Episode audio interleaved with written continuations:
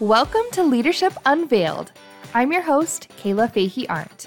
This show pulls back the curtain on what leadership looks and feels like through discussing a wide variety of topics, from mindset, strategy, to all the tools you need to define what success looks like for you. Thank you for being here. Now, let's get started. Hey everyone, thanks for being here listening to today's episode of Leadership Unveiled. I'm Kayla Fahey Arndt. I am your host, and today's topic is going to be focused around three questions to find clarity. And I'm going to be talking through Life's Messy, Live Happy, Cy Wakeman's brand new book. I cannot wait to share these questions with you. I've talked a little bit about this these questions on the podcast before. So if you haven't listened to episode 23, what do I know for sure? Navigating life with our ego, definitely go check it out. It's back from January of 2020. It's a 15 minute 52 second um, podcast episode, so pretty short and sweet. It's wonderful for your drive into work. And so I'm going to be expanding on that question of what do I know for sure and giving you two more questions from Cy's book on how to find clarity. So let's get started. So, Cy Wakeman is she was previously a human resources person in healthcare, which is really cool. So, I know a lot of you that listen are in healthcare, you're in nursing, you're in laboratory, whatever that may be. Some of you are in HR. And that just always makes me feel good because whenever I read Cy's stuff, I'm like, oh yeah, she gets it, right? Because she used to be in healthcare. So, number one, I love that. She always gives healthcare tips um, or related examples. So, if you're not following her on LinkedIn, that's where I would go because she posts a lot of stuff on there videos, short snippets, and she's often talking about this new book, Life's Messy, Live Happy. So, she wrote this during the pandemic and it recently came out um, I'm not sure how I heard about it, but I ended up just purchasing it right away. And I am a few chapters in, and I just couldn't wait to share with you these questions because the questions that Cy shares, this is pretty much what she's known for. So, like I said, she used to be in HR and healthcare, and now she is a drama researcher. And she um, has a wonderful like coaching business and goes around and does talking events and speaking. And she really talks about reality based thinking. That's sort of her niche and sort of her um, method, if you will, reality based thinking. So you can already tell from the question, What do I know for sure? That's to try to help you understand your reality. So let me give you these three questions. So these three questions are What do I know for sure? How can I help? And what would great look like in this situation. So, if you are in a situation where you're really struggling, maybe you have anxiety about something, or you're just like in a negative spiral, you just can't find a positive thought, you are thinking like, the worst case scenario. You know, we a lot of us think in black and white, like everything is great or everything is horrible, right? It doesn't have to be that way. So if you find yourself like needing to figure out like I've got to figure out an answer to a problem or I need to figure out what are the next steps that I can take so I can feel like I have some control over this situation or I am just in such a negative place. How do I get out of that? So, that negative place, Cy calls it your lower self. And these three questions to help you find clarity are how to get you to highest self. So, in the book, she says, These questions have been my gifts from my highest self in times of need. I want them to be my gift to you. So, talking through those questions, knowing that background, what do I know for sure? So she talks about how this reveals your story. So that story that we're telling ourselves, right? Like everything is terrible. I made a big mistake. I'm never coming back from this, like the worst case scenario. When you ask this humble curiosity question of, what do I know for sure? This is your way of getting back to reality based thinking, and it can loosen your ego's grip. It tell, she tells us that it almost always reveals a less harsh reality. So, like I said, this story you're telling yourself is usually super extreme, like, I'm not worthy, I'm not good enough, this is terrible. And instead of that, when you say, What do I know for sure? You're like, Okay, so I made a mistake. Big whoop, right? Or I'm feeling bad about this because, or, you know, this XYZ happened. I'm tired. I'm hungry, right? Like I had a bad day. Today was a bad day. That doesn't mean my entire life is bad, right? So it kind of helps you stop catastrophizing. Is that a word?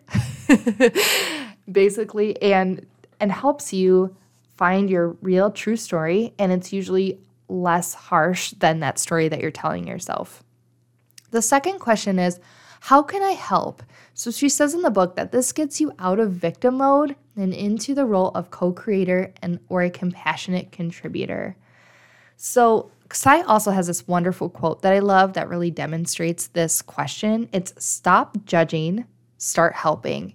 And I feel like you can use this whether you're talking about yourself, judging your own thoughts, like, oh, I'm horrible for thinking this, I'm never coming back from this, or other people too, right? Like, oh, they're just doing a terrible job, I could do it better. That's your ego, right? So when you ask, how can I help? You're toggled up into the higher self because you're in curiosity mode. You're like, hmm, what could I do? You know, like, how could I actually start digging in and helping myself or helping other people?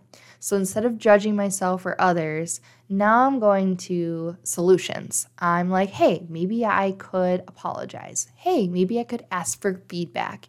Hey, maybe I could lend a hand hey, maybe I could ask, like, hey, what's going on?